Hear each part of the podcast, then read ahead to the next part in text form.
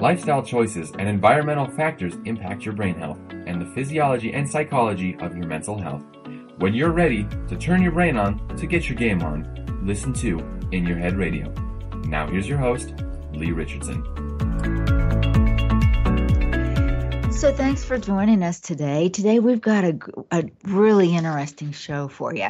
We want to talk about self confidence, and it's something that we, at some point in our life, we're all looking for.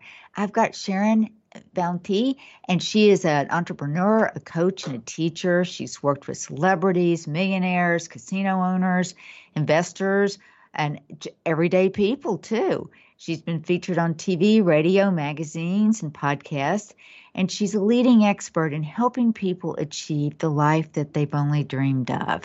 Her past clients have praised her for her ability to problem solve her sincerity, her honesty, her integrity, and ability to really listen and get to the bottom of their problems in a succinct way. She's compassionate, she thinks outside of the box, and has a natural curiosity about life. Her early years were challenging, and that really led her, put her on her way into a life that she loves and it's, it's made her want to help others do the same thing. She's the founder of Blueprint for Stress Release. She is dedicated to teaching teens and young adults how to uncover and question those beliefs and help them feel more connected to life. Through her work, she's discovered ways to bring out the best in people, and that makes them feel confident, which leads to more success at home and at work. Sharon, thank you so much for being with me today. Thank you so much for having me on your show. It's a pleasure. You know, self confidence is something that I'm always, it, it, leaves me in a state of wonder because, you know, I've got a couple of graduate degrees and I'm in a PhD program. I've never had a class in self confidence. You know, they can teach you so so many things, but self confidence is not something that's that we that we can learn. I mean, it's something that we have to learn on our own.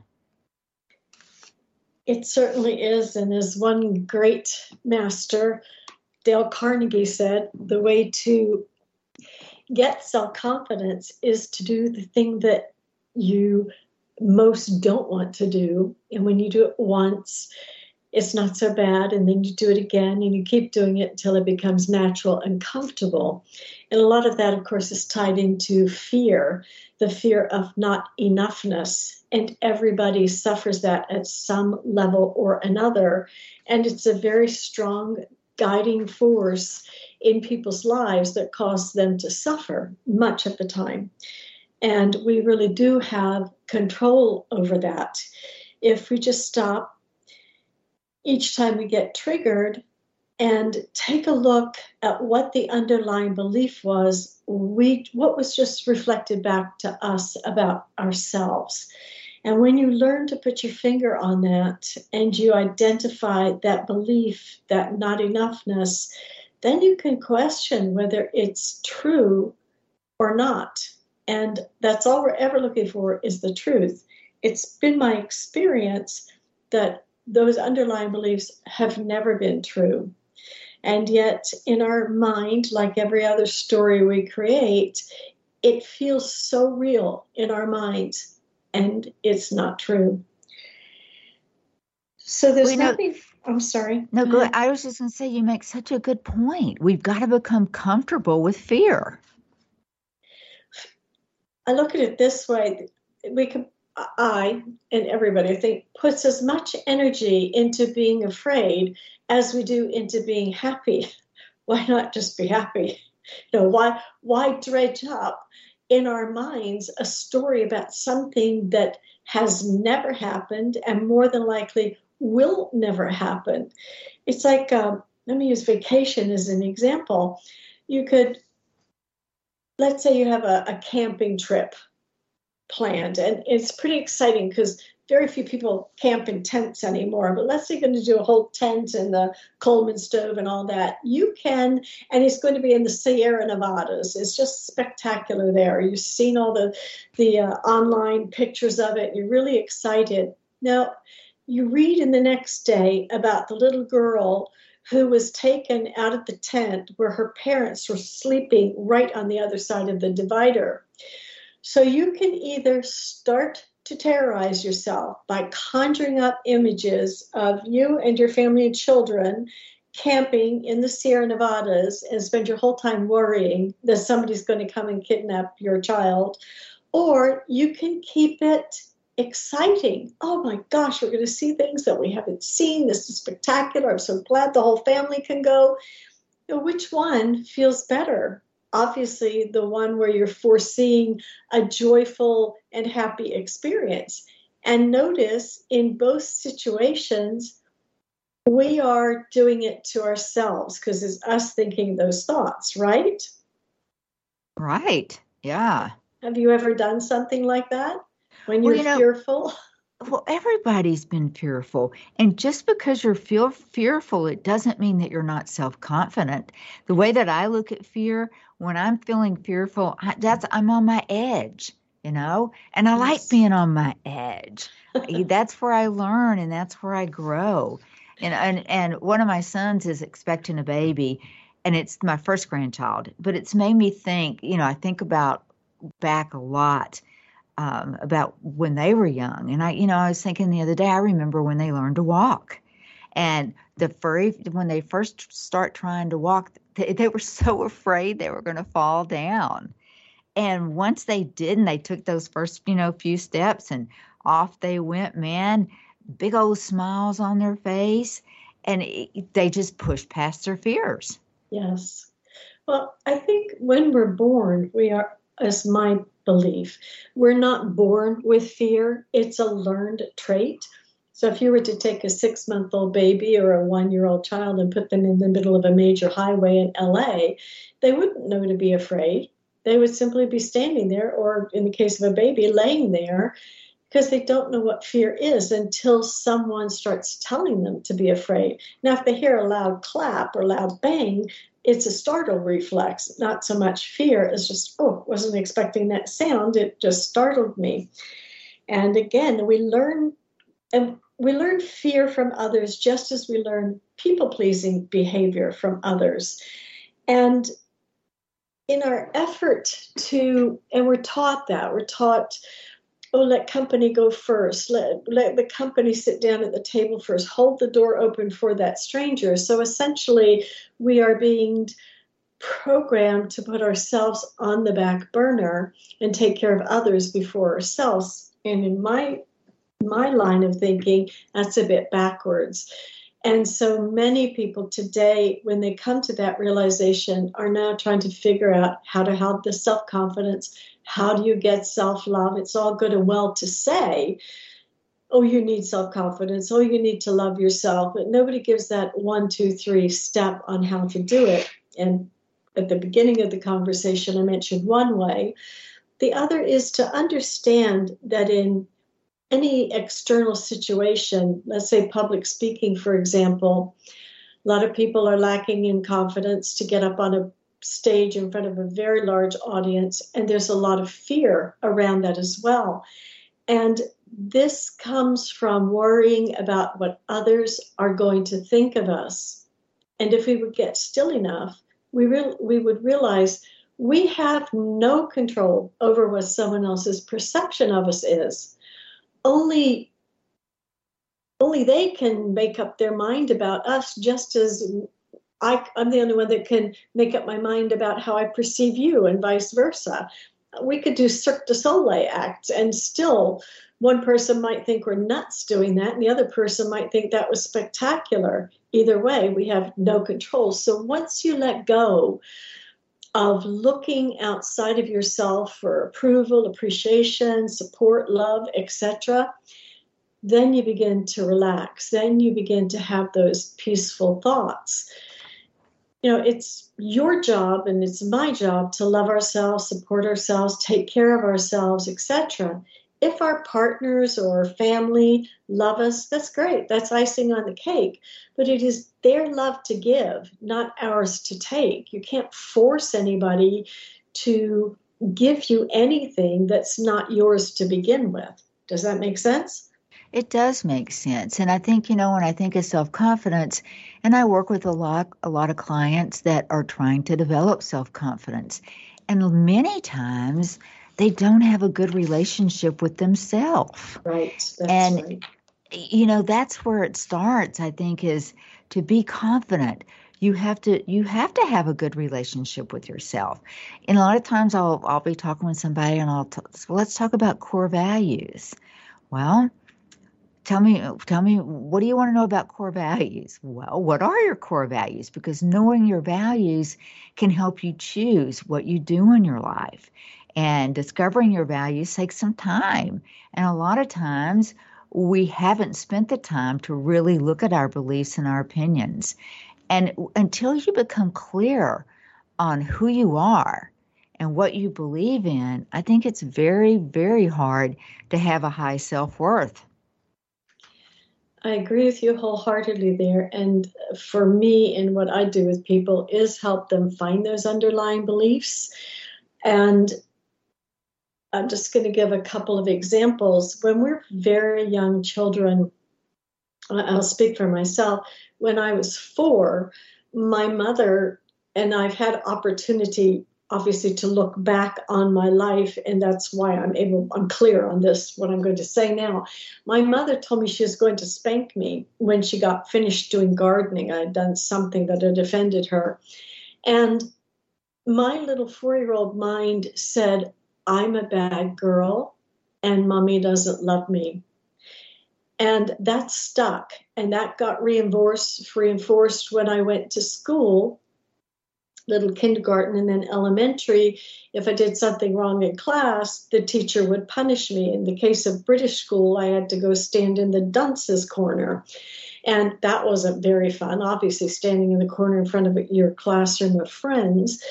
And so that further reinforced i'm a bad girl i'm not lovable. And that continued through life different friends people come and go in our lives.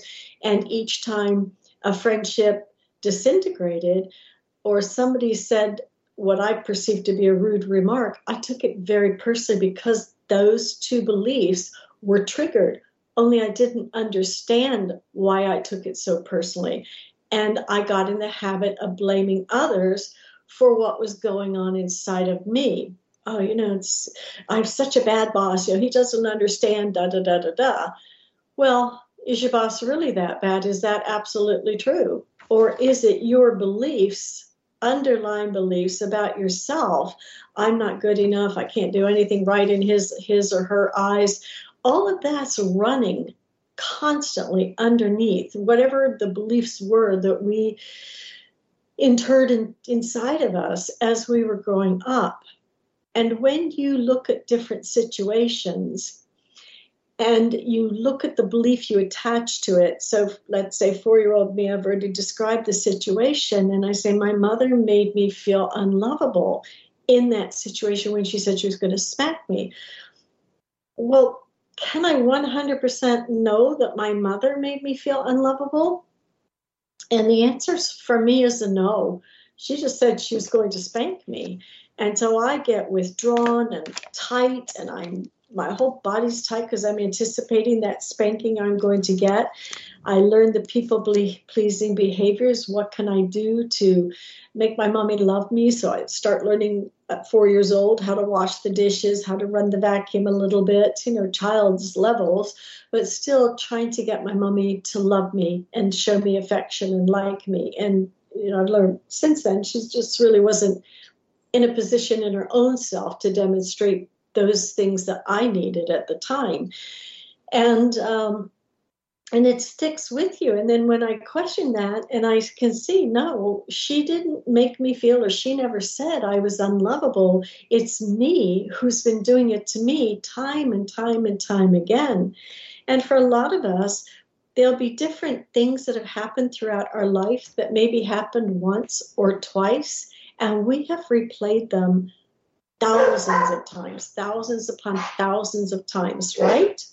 Oh, absolutely. I mean, it, by the time you're four years old, you can have some negative thoughts in your head. You can hear your head say, you know, inside your head say, you can't do that. Um, they don't like you. I mean, you we've all got at least two voices going in our head because we've got the voice, the negative voice that says, "Oh, you know, you don't know enough to do that or you're too fat." And then you've got the other voice in your head and it usually doesn't speak as loud, but the one that whispers, "You can do that. You got this." So, I think, you know, but when you're 4 years old, you really don't know how to listen to yourself it's and you don't even those negative thoughts they're ants they're automatic negative thoughts and they're so fast and so furious that there are people 50 years old that can't catch those thoughts but when you're four years old you don't stand a chance at it and you don't you know uh, when you think about developmentally you're in the, the play age yes. um, you're starting to take initiative and you're starting to feel guilty and you're starting to have some self guilt uh, you know, between three and six, but four can be in the middle of that. But your brain is certainly not developed enough to recognize, oh, that's that negative chit chat I've got going on in my brain.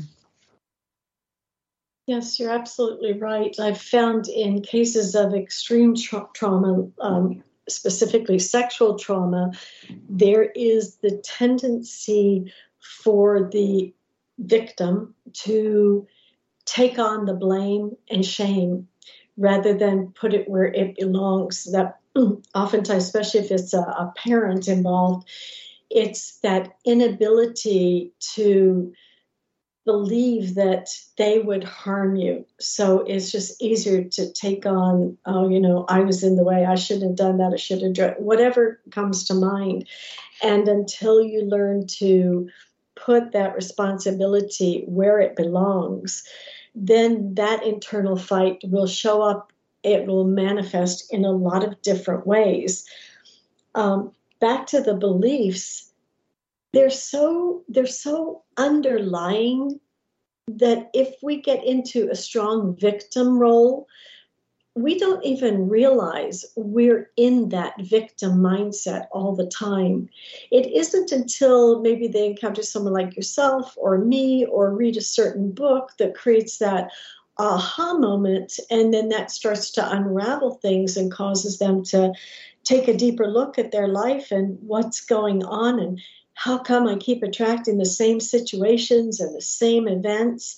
And for me, I truly believe it's an energetic uh, something energetic that we give off, just like the bully in the playground knows which child he can pick on. There's an energetic exchange, and both children are hurting. The bully is demonstrating it one way, and the victim obviously is demonstrating it in another way.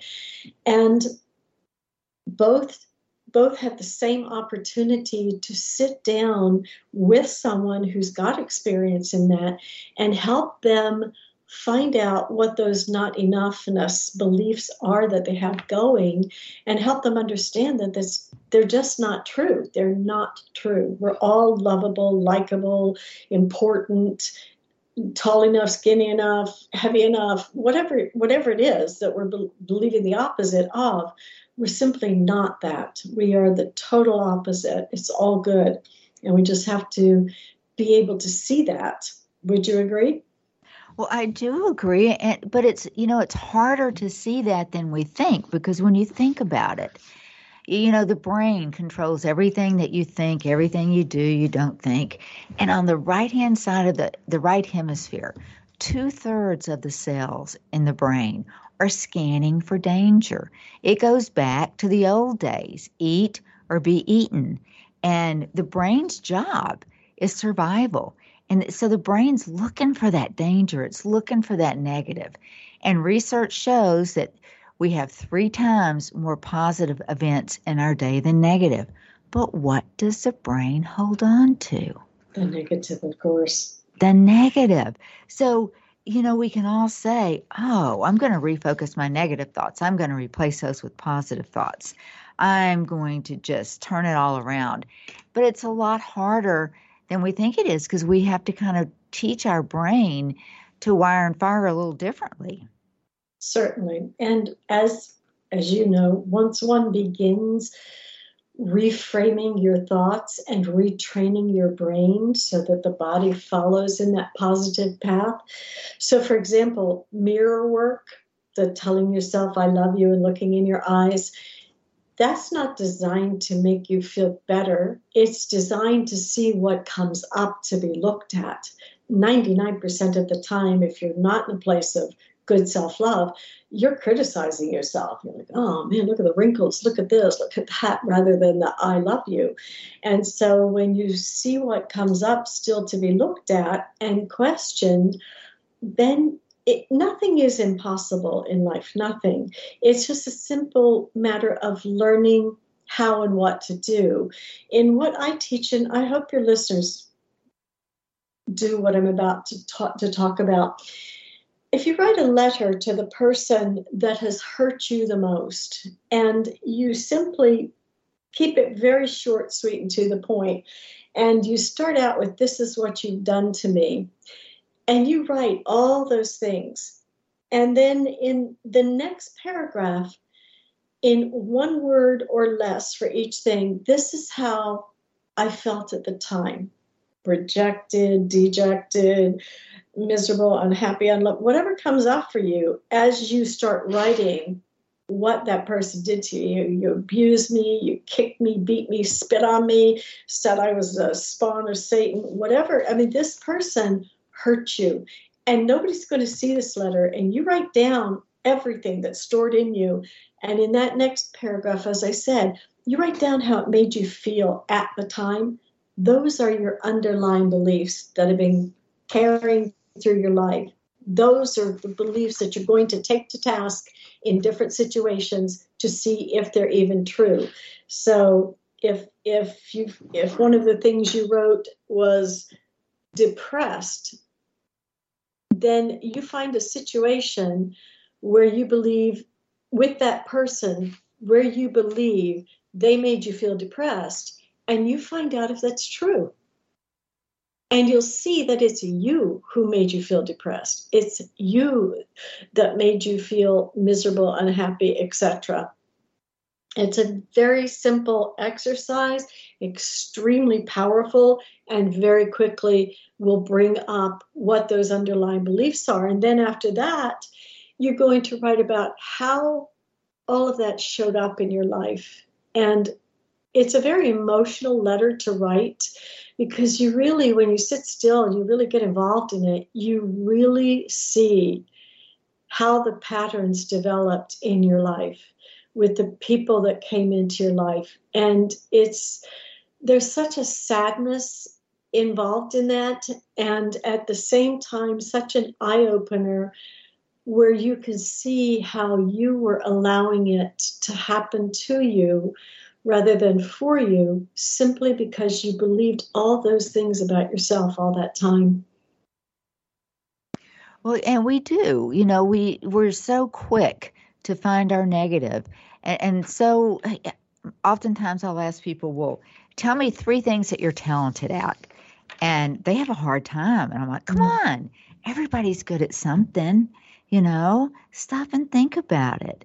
But it's hard to give ourselves permission to really say, "Oh, I'm I'm really good at this," or "I'm I do this better than anybody."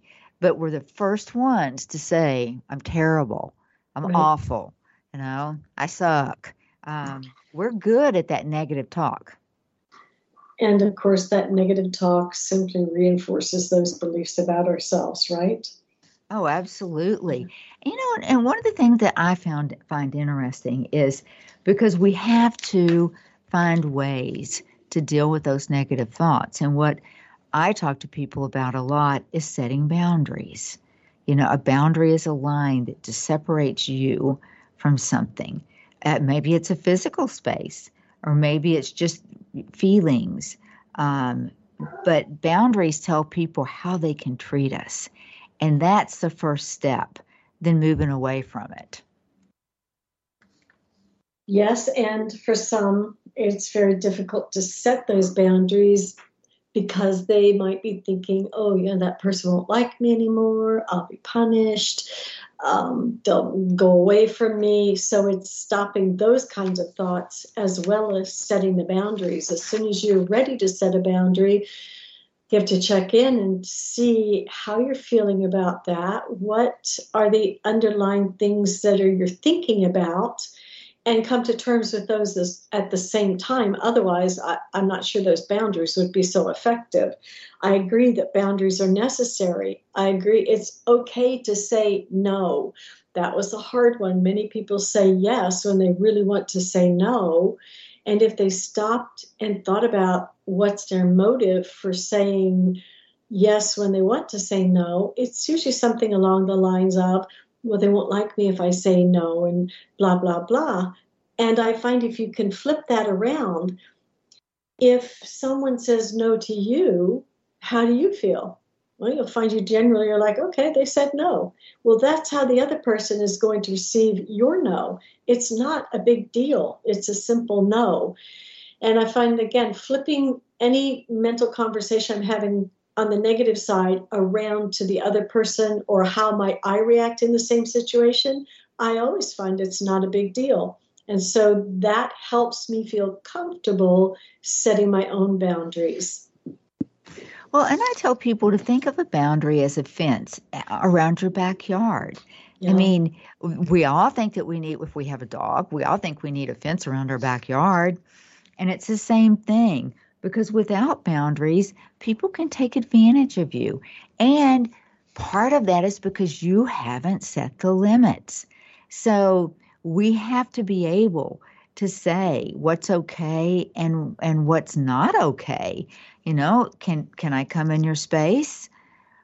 physically can i come in your space emotionally can i come in your head mentally and we we're the ones in control of saying no you know you can't Yep, absolutely, 100%. And it's it's interesting because boundaries are hard to set. You know, I'm talking like, oh, piece of cake, easy to do. and they're and I you know and I know yes, yes. they're they're very they're very very difficult to to set.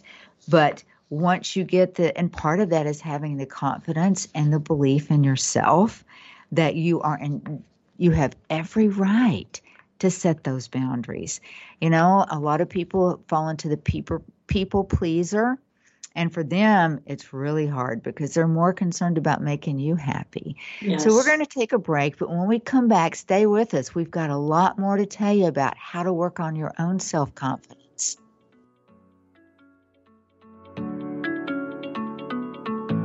We'll be back after these messages. It's the Fitness Minute with fitness expert Annette Hammond. To lose weight, we know that each day we need to burn more calories than we take in through eating, and exercise burns more calories. According to Discovery Health, a 150 pound person will burn about 60 calories while taking a one hour nap.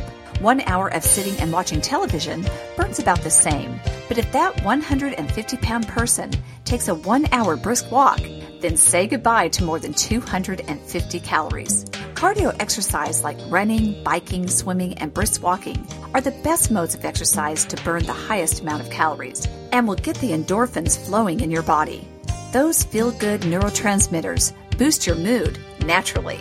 So use exercise to burn calories, lose weight, and to feel good. I'm Annette Hammond. To hear other fitness and weight loss tips, visit our website at AnnetteHammond.com. It's words you never heard. When airplanes first began carrying passengers, everyone was treated to first class accommodations. Caviar and sandwiches were presented on porcelain plates, with beverages served in crystal. Flying was truly a special event as passengers wore suits and evening dresses. What do you call a person who is afraid to fly? An aeroacrophobic. The airlines required stewardesses to be unmarried, and many were nurses as well. To be a pilot was respected and revered. What do you call a person who chooses a career based on the glamorous image it conveys? A Modoc.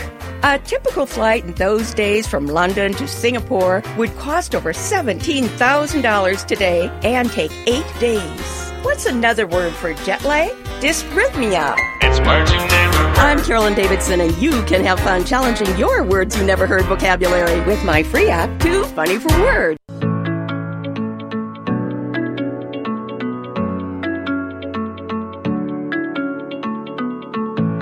We're back. Now here is your host, Lee Richardson.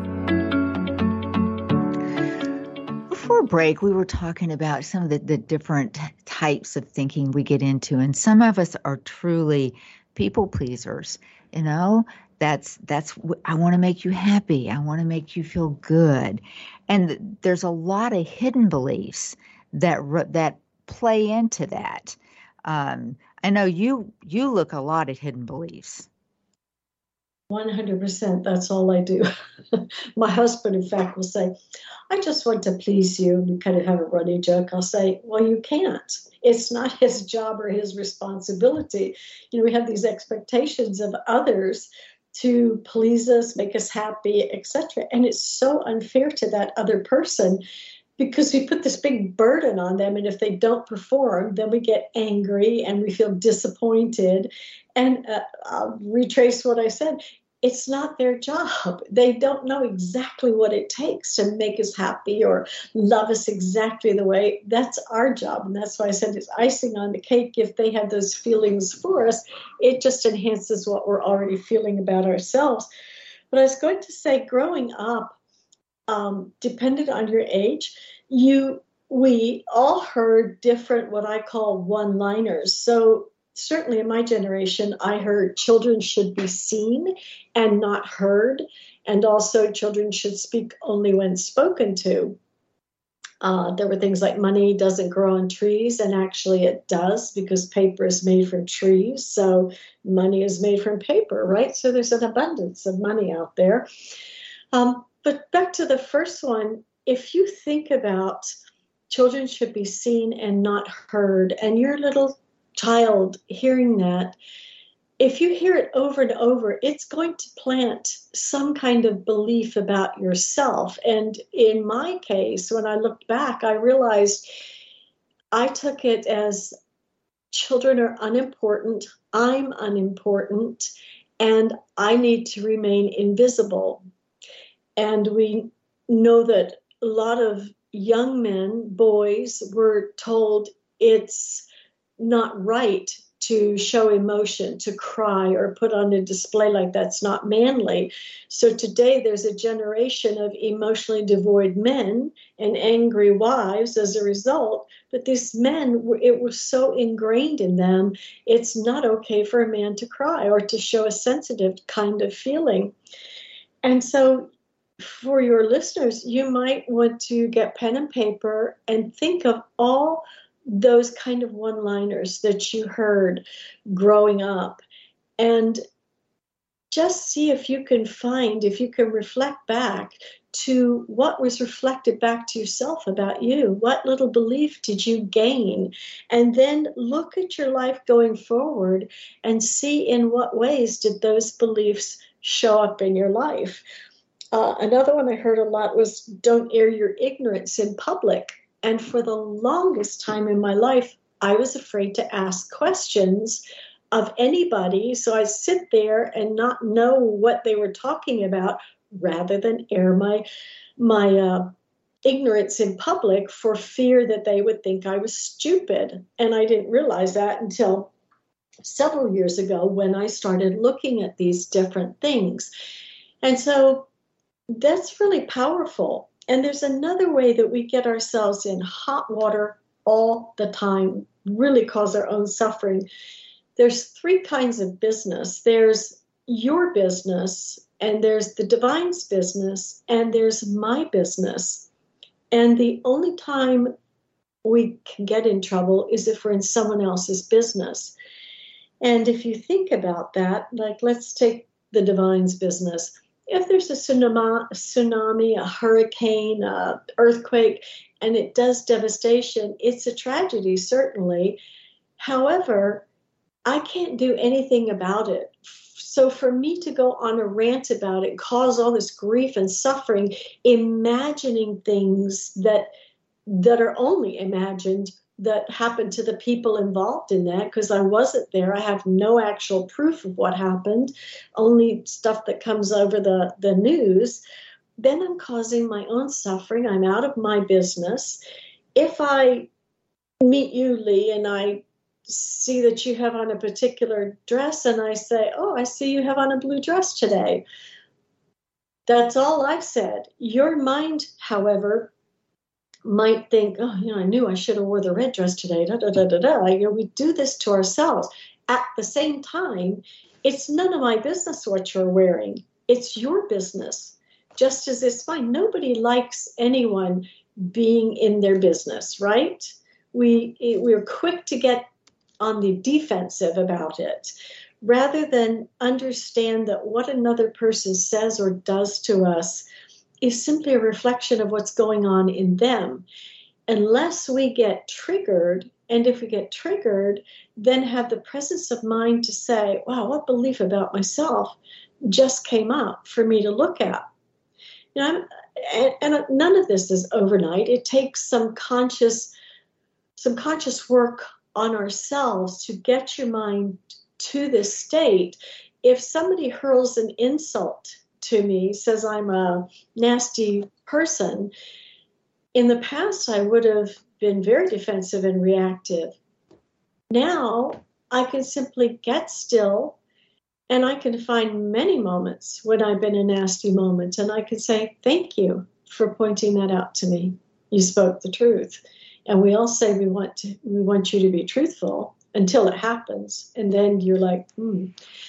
And in the back of my mind, I'm thinking, how must I be showing up if someone's thinking of me as not being a very pleasant person? And then I need to check in with myself.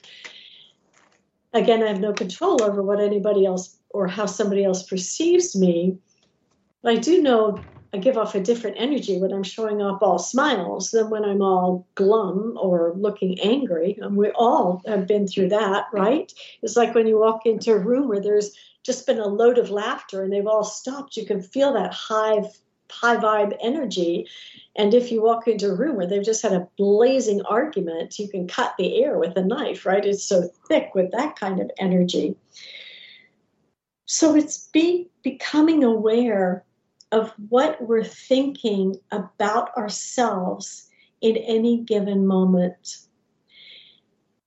And taking responsibility for that. And that's what our online course, Blueprint for Stress Release, helps people do.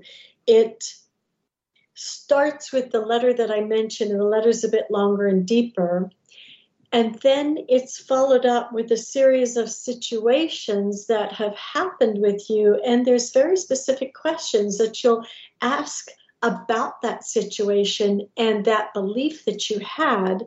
And it will take it all the way down for you to look at it from different observe it from a different way three different times or two different times and there are six self paced lessons in here, and it takes you not only from that person that hurt you the most, but someone else that hurt you, another belief that you've been carrying, another hurt you've been carrying around. It also goes into things that have bothered you. It could be that car you just got from the dealership, and the dealer told you it had this, this, this in it, and you find out it's missing one of those things. So it you're angry at the car. Well, let's find out you know the car made you feel what? And it's just so brilliantly done. And these are your tools for life. It's not one of those things to put on the shelf nor is it one of those things to purchase and then not do anything with it. You need to make it your breakfast every day. Get up a little bit earlier and sit with that pen and paper and follow the exercises until every one of those underlying beliefs has come up to be looked at and questioned. And it just very subtly works in your body. People will notice the difference. You'll start to attract different people in your life. Um, certain people will just fade away and it's nothing painful about it. It just happens. And you will start to have peaceful thoughts. You know, if I offered you a billion dollars or peaceful thoughts, which would you rather have?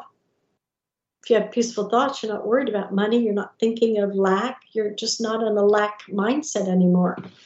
You're in an abundance mindset at some level because you're such peace. Well, I think you make, you know, you make a really good point. You have to be patient with yourself. Sitting with yourself is so hard because, you know, I I encourage people to practice some mindfulness every day. And well, uh, what does that mean? All that means is just staying in the moment. Don't worry about yesterday, don't worry about tomorrow. Stay in the moment. And sometimes you have to go backwards to go forwards but it's so hard for people to show themselves some grace and to be patient with themselves. And you know, if if the point is to develop self-confidence, that's got to be nurtured. It's got to be grown a little bit at a time. Most assuredly. I'll tell you a quick technique to get you in the moment and keep practicing it like when you're in meditation and the thoughts drift away, just the fact that you even notice that and bring yourself back, that is now retraining the mind, just that consciousness. But if you, um, whatever is your dominant hand, when you brush your teeth, use your non dominant hands. When you get dressed, if you wear slacks, put the opposite leg in that you normally do. You have to be 100% present in order to do that. And it may take weeks before it becomes natural to put to do it either way right hand left hand left leg right leg right arm. It's a brilliant way to bring yourself into the present moment. And the more you do that the more you'll do it in other areas of your life. But first you would think it would be very simple to do those. Try it for two weeks and see. Brush your teeth with your left hand if you're right handed. I promise you have to pay attention. You will be in the moment and it will become easier and easier. If you're a meditator and those thoughts drift, don't beat yourself up. You're in the process of retraining your brain. The more positive things you find out about yourself and and say about yourself, the more you repeat that, you are literally creating new neural pathways. And if you could see this on an actual um, chart live, you would see that the longer you don't use those old negative thoughts and patterns, those neural pathways ap- actually shrivel up and go away, and these new ones become dominant, so that feeling of self confidence now becomes a dominant. This won't happen in two weeks or maybe three months. It could.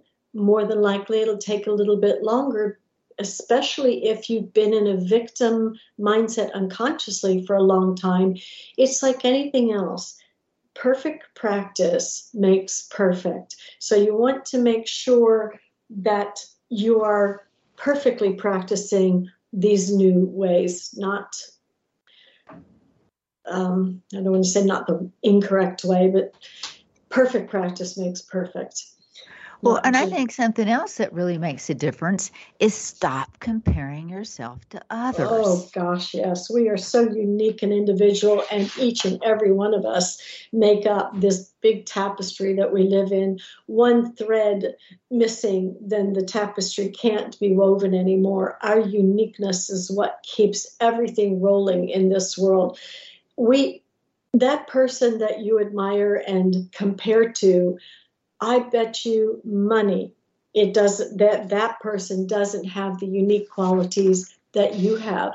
So Lee, what you said earlier, having people write down or say out loud the things that you are uniquely good at doing. It could be brushing your teeth, it could be weeding the yard, whatever it is you enjoy and you're good at doing that, which is usually something you enjoy, that other person you're comparing yourself to most likely can't do it just like you do either.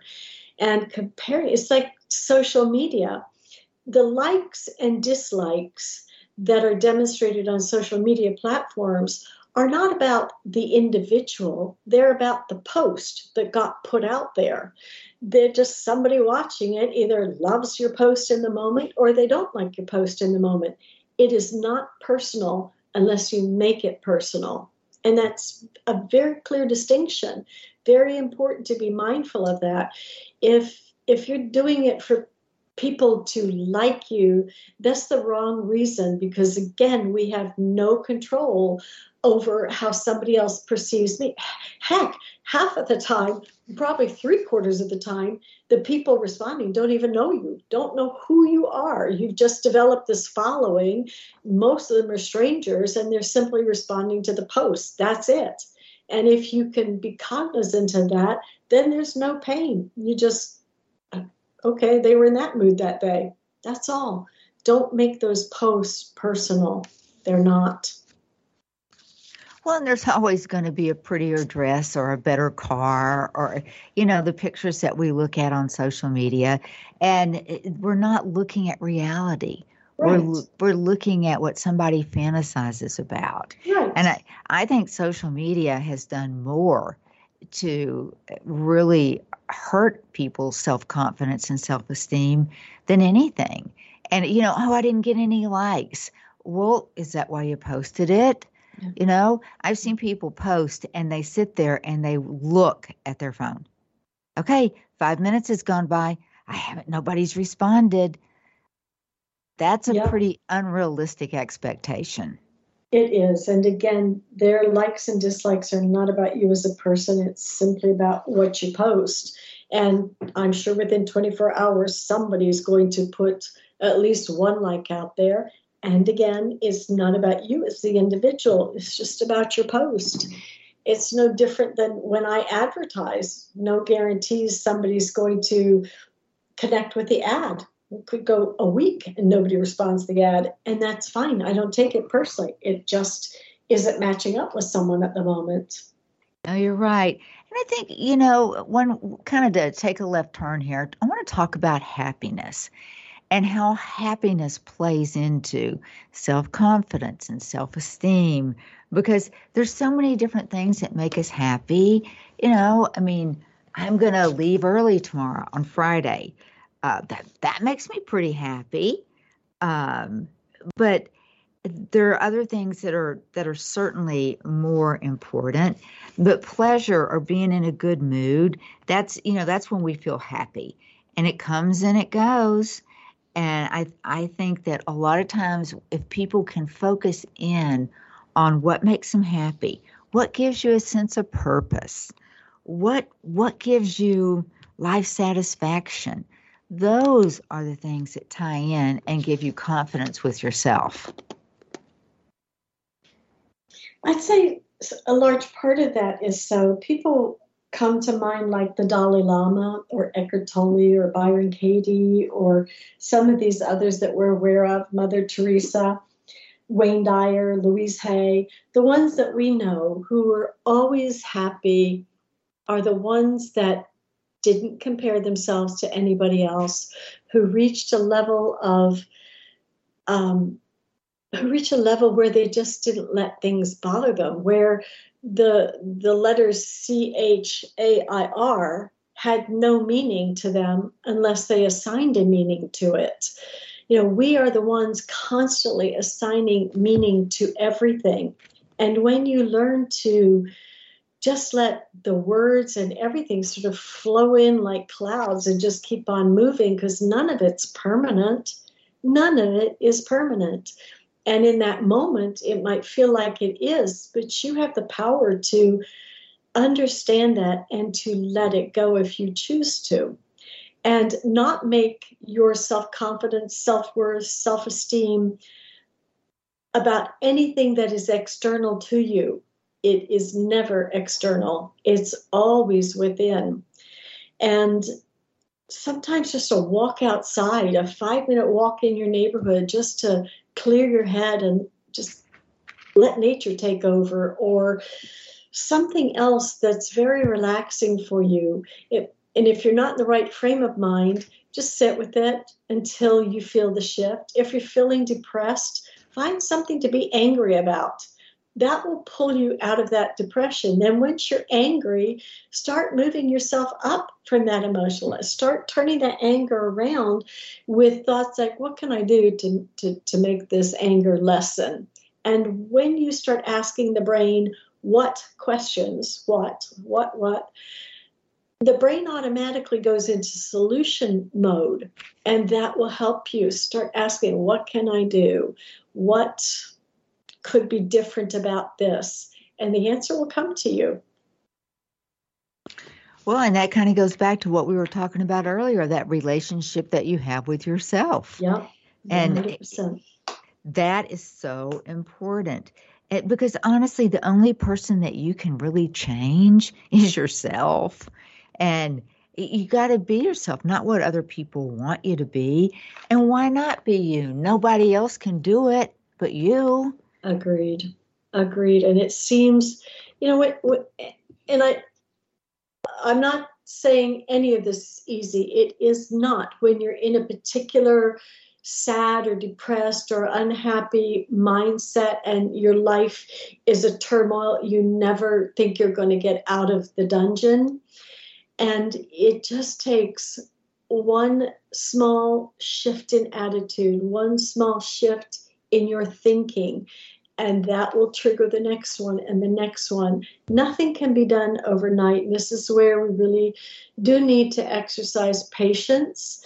And it's hard to do when you're feeling in that emotional turmoil and you believe you'll die this unhappy person it just takes, like I said, one little change in a thought, one find that pin light somewhere and it will begin to change. Like I said, when you're feeling depressed, find something to be angry about. That will pull you up out of that depression and start moving you into other states of mind that are more healthy, lighter, and ultimately, I remember someone telling me, find one good thing about your enemy. And at the time, I was in a different mindset and I was like, you're kidding. One good thing about the enemy.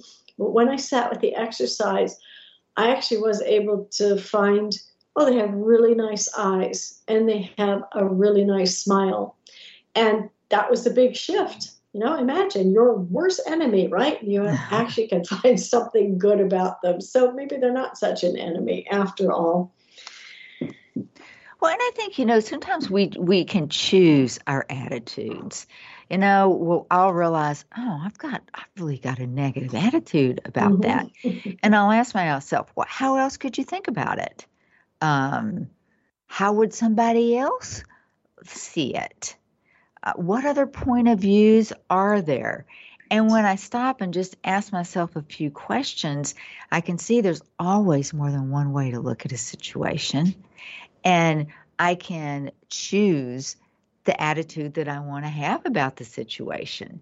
I mean, and we don't want to be flexible. We want everything to go our way, or a lot of us do. I'm, I'm in that group, right. and and for me, you know, anything that helps me think more flexibly and helps me look for new viewpoints and different point of views is is a benefit to me. We've got just about three minutes left. So, if for people that want to learn more about the blueprint or how they access it, um, what information could you share with us? Well, certainly you can go out to our website, which is simply blueprintforstressrelease.com. We also have the blueprintforstressrelease.com is the self-paced course the same curriculum is in isittrue.com. That is an interactive one where we meet online once a week. And we, we will not start that up until after the holidays, as everybody finds it difficult to get their schedules so that we can meet. And I offer, not very often, but I offer individual coaching. And that's typically in a package of five sessions as I find that seems to be the real turning point for people when we're working one to one. But I highly recommend Blueprint for Stress Release. Like I said, you can go at your own pace and just let that work work within you. Don't rush through it, take your time, feel the emotions and sensations that come up while you're working through each lesson, and just simply allow it to be. You know, we get in a, a, a mood and then we beat ourselves up for beating ourselves up, right? never beat yourself up. That's the Mm. worst thing we can do to ourselves, you know. Just Absolutely. I mean, do instead of that, look in the mirror and smile at yourself. yeah. You know, when when I look in the mirror and I smile, I feel happier automatically and I feel a little more confident. And I know that when I smile at people, they're going to respond a lot better than when I glare at them, when I give them the stink eye. That doesn't get you anything. And what is it? I mean, it's so easy. Practice just looking in that mirror and smiling because the more positive the activity that you can bring in your life, the more you can create that positive support network, the more you can connect with those that are close to you. And they know if they're going to see you smiling, they're going to put a smile on their face. You know, thank you so, so much for being with me today. You know, Sharon, we've really we've touched on such good things, and I encourage everybody to become comfortable with the fear that's holding them back.